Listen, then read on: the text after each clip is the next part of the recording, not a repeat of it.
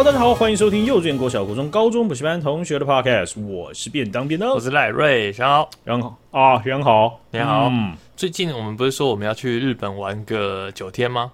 啊，是你们，不是我们。哦，对我，啊、我们，我跟 Annie 要去日本玩个九天，然后去东京啊，然后一些地方玩。然后这时候呢，前几天应该是昨天吧，还是前天，Annie 就打来说：“哎、欸，你可不可以答应我一件事情？我们要先来约法三章。嗯”嗯，干沙沙小约法三小张，然后说，我我们因为他来这边先买梗，你去吃拉面啊，你看到排队，你会不会想排？会会想排啊，都到那边了，看到生鱼片会不会想排？会会想排啊，就就排一下啊。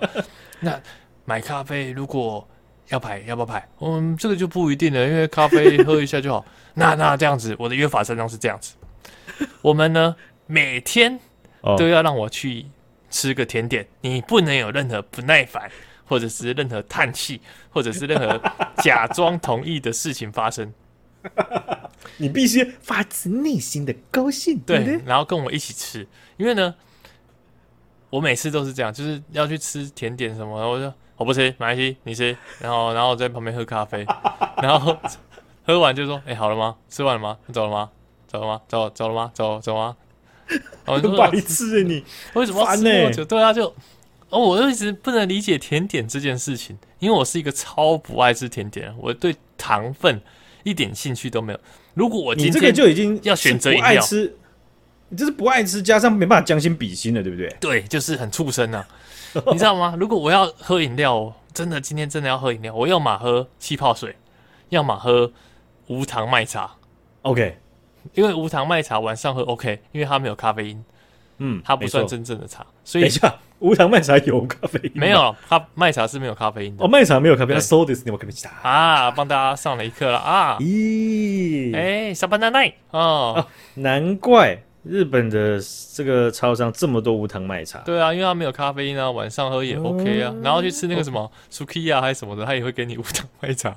哦，还有那个冰块水，非常的好，非常的好。在台湾的 Sukiya 呢，你也是可以跟他们讲，哦，呃，这个 Sukiya 的店员不要怪我哦，你也是可以跟他们讲，可以要冰块水。他们的冰箱有一些店呢，他们是有冰冰块水，准备给一些想要日本 style 的客户的。哦，真的哦，哦，原来是这样子。所以我从他跟我约法三章这这一刻起，我就深刻体验到我多么的白烂。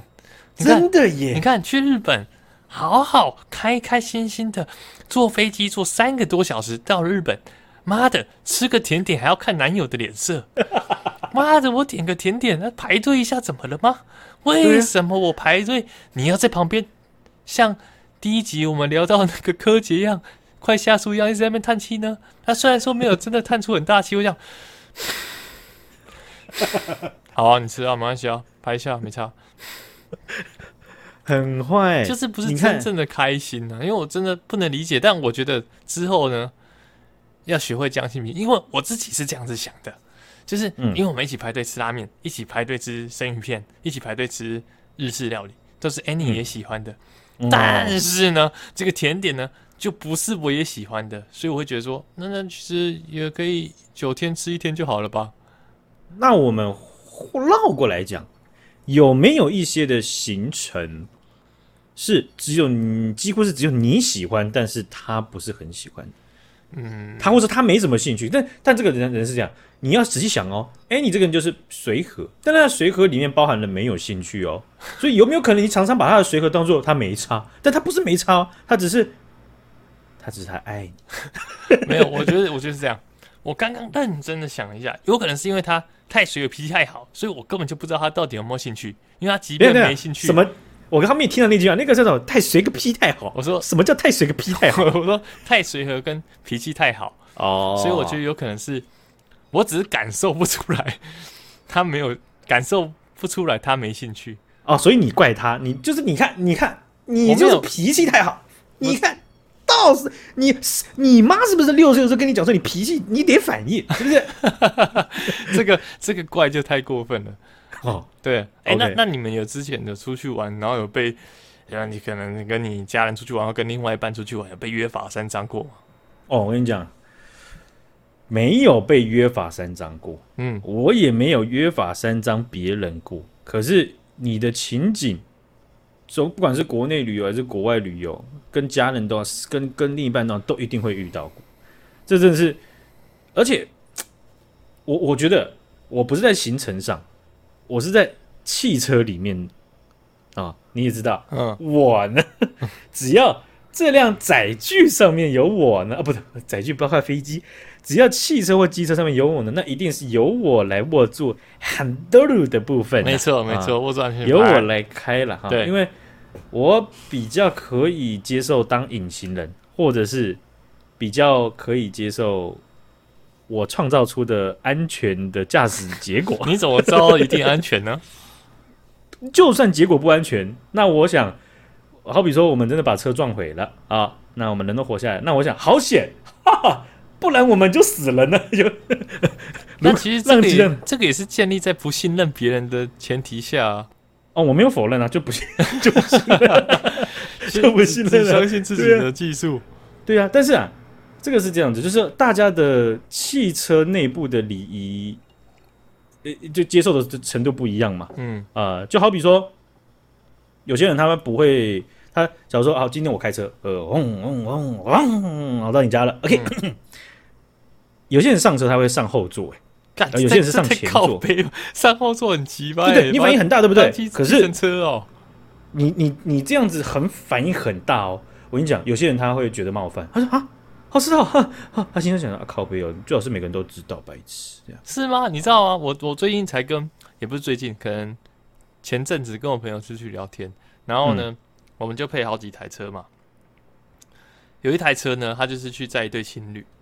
然后他就开车，然后到了那个情侣家呢，嗯、他们两个男生呢就很贴心的帮女方开了后座的驾驶，他想很合理嘛，哦，哦贴心贴心。啊，女生上车了，嗯、男生也上车了，跟着从后座一起上车，哇，哇这时候呢，他就有点不开心了，只是他没有表现出来，嗯、但他内心一直惦着记着这件事。直到遇到，他又跟我在靠背了一气这件事，所以我觉得有些人是超级在意别人上后座的。你不是有些人，你就是啊。哦，我就我也是啊。妈，你突然想把我当计程车司机，跟我在前面。对啊，可是你看，这就像你讲的嘛。呃，这对情侣，他们你后来有跟他们有有他们有证词吗？被告有反驳吗？没有，我没有问他们啊。哦，那当然啦。我相信很多学长姐说啊，不是啊，你们总有一方得讲吧？你们不讲，他们怎么可能会知道？对不对？有些学长姐会这样讲嘛，对不对？可是我们就假定了，这对情侣他们有只有两种，我们就把它粗略分的只有两种情况：一种就是他们知道，但他们明知故犯，北来耍北来，就是想要恩恩爱爱，嗯嗯嗯，白头偕老；另外一个就是他们真的不知道啊，因为平常。就是很常坐计程车啊，坐计程车也不可能坐前座嘛，那就就坐习惯，就想坐坐边车就是要坐后座才有礼貌，才有礼貌。不是啊，没有想我坐副驾座，那猪 baby 怎么办？我猪猪猪 baby，下面猪 baby，我去死，干谁猪 baby 啊？对啊，你你怎么知道他们怎么下车？对啊，所以就是这样嘛。啊，可是这件事情我在想说，嗯。会直接坐后座的人，他占的比例可能真的比我们想象的高一点，是？可能没有真的真的没有一成哦，可能真的没有一成。但是我们的生活圈当中都是比较懂这个的人，哎，来学长姐比较多，谁都坐后座的，直接跟我们留言告诉我们，然后告诉我你的论点，我真的很想知道。对，但我觉得我觉得高几率就是哦，平常坐计程车坐后座，我以为这样比较有礼貌，我觉得有可能是这样。有一些人真的是家里面家里面从。从小大家都是啊，就有司机啊，我们家开车就是都司机啊。我看我爸都坐右后方啊，我想说，我想说坐车坐右后方，不然嘞，啊，看习惯了啊。然后不是啊，我居然坐朋友车，我也是坐右后方，然后跟他说，哎、欸，我要到日月潭，谢谢。董事长位从小坐到大就对了啊，你你后座右后方那个位置怎样？那个椅椅子后面没有水哦，那、啊、这样我要喝水怎么办？会渴哎、欸。啊，为什么我看我爸的车都有？你 要不要住在那边算了？啊、到底是怎样？对啊，有可能是因为从小生长的环境不一样。对，因为有有，因为有些是这样嘛，有些是，呃，你看，像是只副驾座没有人坐，然后人坐后面会有什么情景？就是家里有小孩，嗯，然后呃夫夫妻一方可能会坐后面，对，要顾小孩嘛，对，对不？对对对哦，或者然后顾小孩被生气，你靠背哦，动作拎背书记哦哈，你娘！然后他说没有，我是要顾小孩，给我在前面哦。应该不会坐北人的。然后坐前面就说：“哦啦，今麦因那拢免讲。”到底到底坐中间，坐在那个小扶手那边，到底想要我怎样？啊，我这样看得到后照镜吗？这个可以被告白，只只是想要骂人，真的，你只是想要找架吵而已。垃圾价值，真的，给我滚下去啊！哦，哦，不是啦啊，这个生小孩是一种嘛，对不对？嗯、那另外一种就是可能小小时候就年纪很小，然后还是会被要求坐后面。哦，然后因为以前以前真的有有法规，就是小朋友不能坐前面嘛。对对。哦，你未满几岁不能坐前面。啊，假设要载这个小朋友去上学，那怎么办？啊，就是把他坐放在后座，然后绑好安全带嘛，对不对？嗯。哦，然后呃，到了一个程度，然后他就开始去上高中啊、大学，哦，也就没有坐汽车嘛。啊、他就觉得就，就很正常吧，还好吧？哦、好像是、欸，说不定有，哎，对不对？你看，有可能呢、欸。你刚刚就伤到了那个低于十趴的那一群人，糟糕呢！真的、没想那么多哎，是不是？难怪哎，你要跟我约法三章，就是不会替别人想嘛，对不对？哇，这个又转回来了，要唱回来了 啊！这个 Annie 也真的是人非常的天使啊，就是当然也是，嗯，个性个性的基准就不一样，是啊个性在在同一件事情上面，我跟你的见解就好好气哦，他就会说啊，就就这样。对不对？我觉得大概是这样。哎，约法三章真的是这样，哦，真的是有。但好险有讲啦，不然我还不知道。我我觉得我这次去日本一定会这样。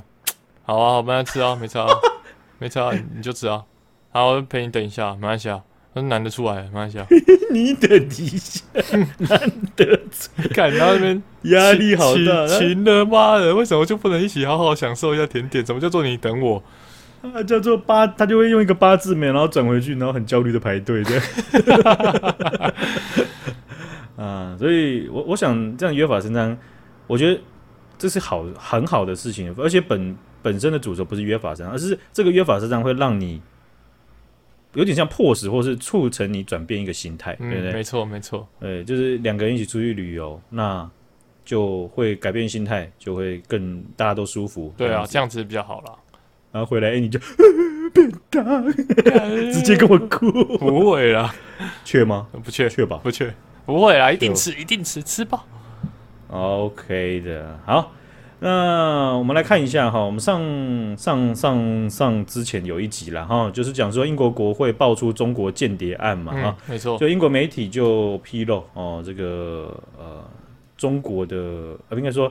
呃，中国的在英国国会的中国委员会，他们就有一个研究员哦，发现他是 间谍哦。那其实当时也有讲到那个英国现在的氛围，就是哇，中国的对英国本身的渗透是已经不止一个事件，风声鹤唳，越来越多了。而且这个间谍还渗透到在英国对中国鹰派立场的群体里面，是，而且还可以接触到。呃呃，机密资讯的这一些议员们，OK，然后他他们就觉得哇，这个蛮可怕的哦，非同小可了。那其实呢，在英国国会他们的情报暨安全委员会，他们七月的时候有发布一个中国报告。这个不中国报告呢，我们会后面呢有机会另外的去把它呃重点的来抓出来讲一下，看他们这个中国报告里面到底有点出什么重点。是，但是有一件事情可以确定，就是说这个报告的结论就是说，中国在全球的渗透情报体系可以几乎确定就是全球最庞大的。OK，那没有 没有。他们讲第二，没人敢说他们是第一了啊，好不好？是是是。那英国的《太阳报》呢？他们在九月十七号的时候就有指出，就是说啊，这个呃，英国呢 驻点在北京大使馆的一个外交官哦，这是英国人，British guy，OK。Okay? 那这个外交官呢，他就结束了他的外派大使的工作，要回到英国的时候呢，中国的官员呢就送他一套茶具作为临别礼物。哦，那这听起来还算蛮正常的，啊。哦，那那这个这临别物，你看茶具，那太好了嘛！英国也喜欢喝茶，对不对？欸，你是不是在说你这是怎样，呃、悲剧啊？你送我悲剧啊？你想要我悲剧 是不是？啊这是茶具啊，抱歉，不是杯具，搞错搞错啊！中文还没学好，啊，sorry sorry。那这位英国外交官就非常喜欢，而且这个茶具的样式啊啊，这个照报道啊，这个外交官是刚好就是很他很喜欢的那种款式。OK 啊，所以他回到英国的时候啊，就常常拿出来使用。那怎料某一次在清洗茶具的时候，咕溜破了，亮亮亮啊，就破了。破了之后呢？这个茶壶本体里面呢，竟然有窃听装置。靠腰哦，太夸张了吧？啊，这个报道啊，《太阳报》算是走在非常前面去报道出来的啊。那其他的媒体也有引述这个《太阳报》的报道，这超可怕的啦，也不算是小报啊。不过呢，这件事情被爆出来啊，英国的外交系统也没有去做什么 comment 啊，因为这件事情其实有一点像是这样，就是说，假如说我们假定它是真的啊，那英国外交系统就会去衡量了，那我这时候要不要发飙呢？我发飙的代价跟不发飙的代价呢？还是要拿来以后发飙呢？真的，这样可以评评估一下，到底现在要不要生气啊？啊，假定这个报道是真的的话，对不对？啊，不是，不是说啊，遇到这种事情，那你就直接飙起来。哎，对对对。但是啊，如果这件事情呢，呃，被证实，然后整个社会都知道，那整个社会就会问呢，你不发飙吗？啊，对，真的，确实是这样。哎，真的不生气吗？对，因为问，假如说好这样好了。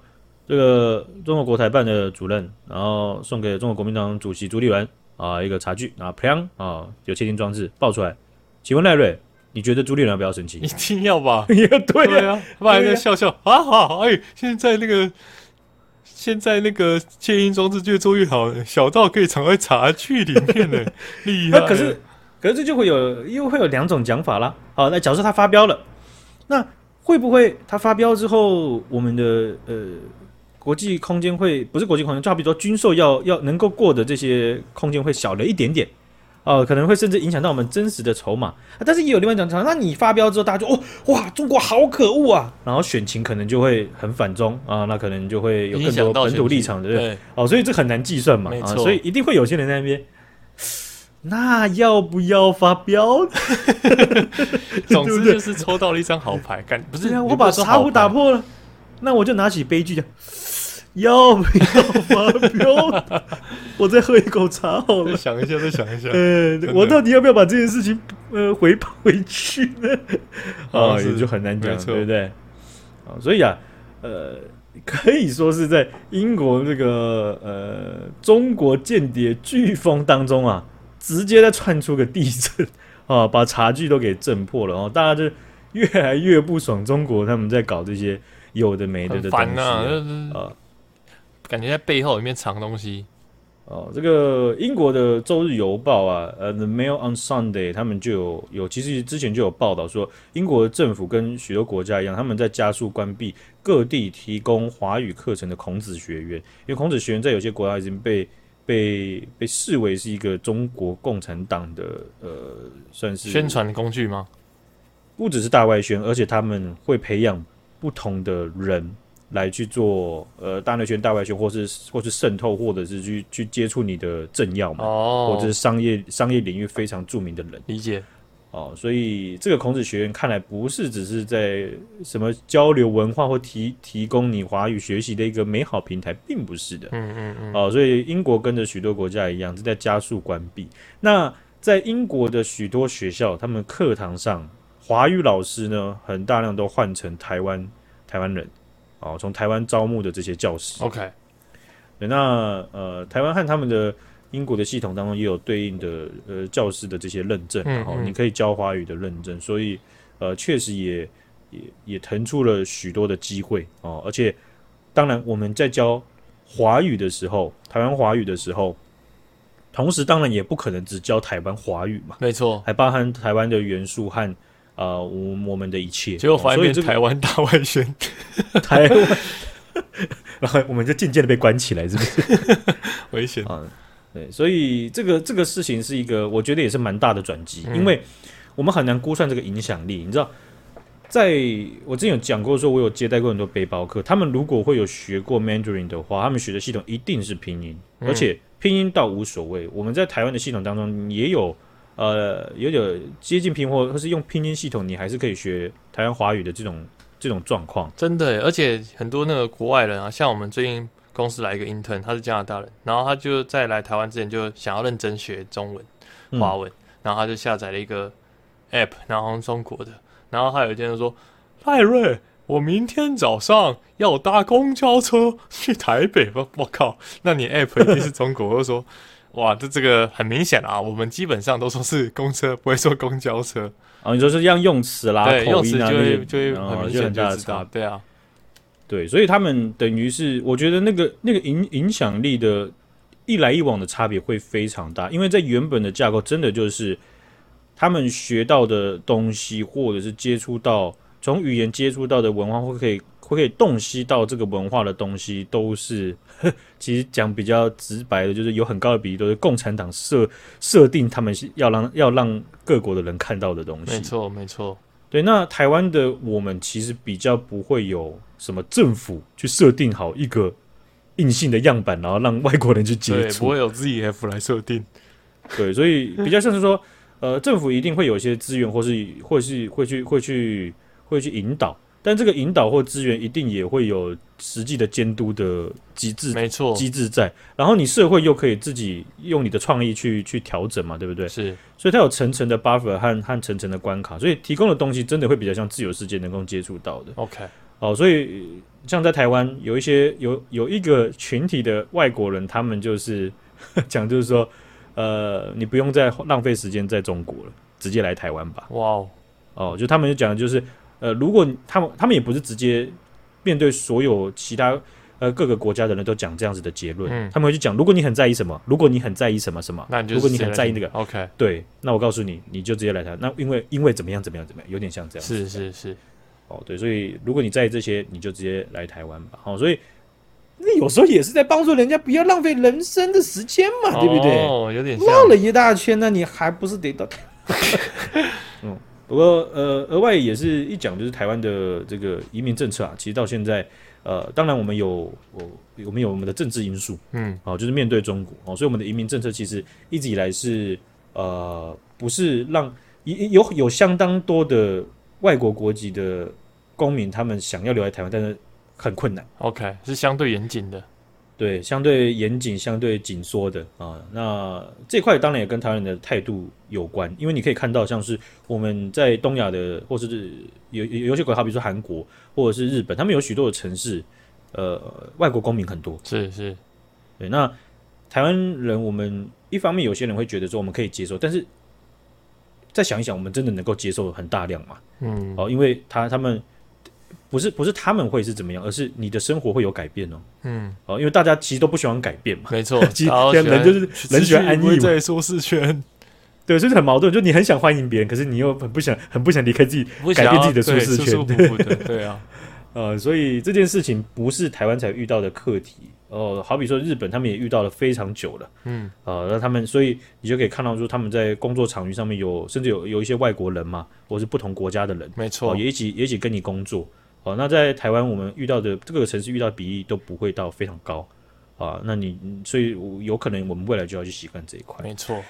好，另外一块呢是中国他们政治上核心的事情啦。七月的时候呢，中国外交部长秦刚人间蒸发哈，我还有。提到那个记者会嘛，对不对？对啊，那八月初的时候呢，中国的官媒啊，在解放军八一建军节的前一天，突然发布的新闻，宣布啊，中国解放军火箭军的总司令，还有什么政治委员呢，还有高层全部拔掉。为什么？啊，这个事情是这样子的，咳 咳被拔掉很简单，皇帝不开心，皇帝信不过你啊，这是一想就知道，皇帝信得过你，皇帝放心的话，他怎么会拔掉呢？确实、这很简单，对不对？好、嗯嗯哦，那但是啊，拔掉是拔掉，马上换上去的是空军跟陆军的高层接管。OK，哇，那不得了了！你还不从火箭军里面找人呢？你这火箭军里面是不是没有信得过的人？直接抓人来空降。对，那这些空降，你这样子，你不要觉得说什么呃，找个空军、陆军来或跟火箭军就差不多搭嘎起来，那就是说不会吧？哦，那个内科跟妇产科应该可以去手术外科直接顶替一下吧，两天而已，还好吧？嗯，专业完全不一样。因为他们可能修过一些课，或是有有看过一些医疗的方式，但是你让他们直接实做，那个是隔行如隔山呐、啊。没错，没错啊，所以不能这样搞的啊。可是啊，习近平还是这样搞了，那我呃，很可能就是他从空军和陆军这边指派过去的高层啊，就是他信得过的。是是啊，至少我们可以。很保守的替他解读，战管他必须要找到能够战管的人嘛，对不对？没错。啊，那这个原因上，你刚刚问出来了哈。美国空军大学啊，他们有个中国航天航空研究所，是他们之前啊发布了一份报告，这份报告里面有够没有给人家留面子的。怎么了？他把中共的火箭军整个系统的状况叙述的清清楚楚、明明白白。火箭军的内部的人事结构啊、组织架构、指挥系统、后勤基地，还有负责人的名称和这些负责人详细的负责权限，什么都被他列出来。难怪习习大大会牙起来，因为这样，火箭军啊。它不是什么火火防军啊，还不是什么扫地军的那其中一个支派，在火箭军里面，那在解放军里面算是天万的，嗯嗯，这样子的配置啊，是，毕竟他要管的火箭、导弹这些东西，你看。福建那几千颗导弹，短中程的导弹瞄准台湾，那你看给那个管不过、信不过的人给管了，那不是挺糟糕的吗？那射一射，按下发射按钮，往咱们中南海飞过来怎么办？会怕的，对嘛？那坏掉，概念上就，所以你知道，火箭军啊，被美国他们空军大学的一个报告翻个个底朝天啊，皇上不满意啊，生气了。你能，你都能想到那个当天的当天的情景，启禀皇上，不得了了，这样子，对不对？嗯嗯啊，那但是这件事情呢、啊，中国航空航天研究所，就是美国空军大学这个体系底下的这样子的研究所，他们发布这个报告之后，其实习近平或者说中共没有马上处理，是拖了好几个月，在合适的时间，啊，也也也也需要调查时间，嗯嗯，而且啊。他们也不是能够随时去动刀的，OK 啊、呃，因为他们也有不同的经济情势、国际情势，是 没错。所以呢，呃，过了几个月之后呢，整个也被翻了个底朝天了哦。因为在媒体的叙述当中啊，中国中国解放军的火箭军啊，算是保密强度在中共的单位里面是最几乎是最高的。我靠！哦，所以这个被全部拔掉这件事情是非常严重。在八月初的时候，事情还没结束，经过了七月外交部长征发，八月火箭军。整个金字塔顶端蒸发。九月初，中国的国防部长消失了。我靠，全部是国防相关的。到前面是外交部长了。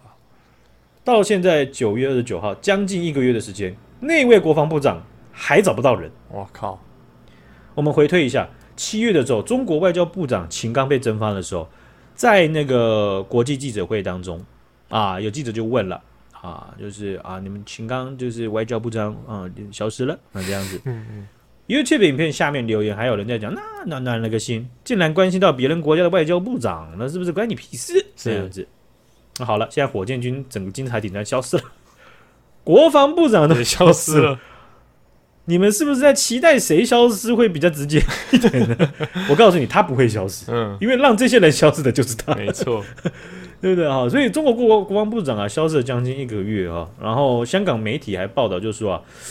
中国人民解放军有一批高阶将领正在接受调查，而且人数规模非常的庞大，而且涉及到军工企业，解放军呢、应该会有非常大的内部调整。那至于呢，这个国防部长李尚福的去向啊，这件事情至今不明。